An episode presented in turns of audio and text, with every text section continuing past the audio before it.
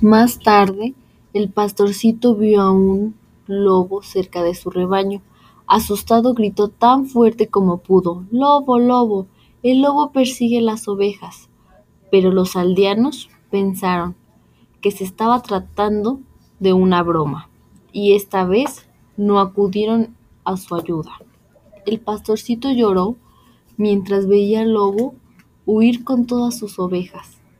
Al atardecer, el pastorcito regresó a la aldea y les dijo a todos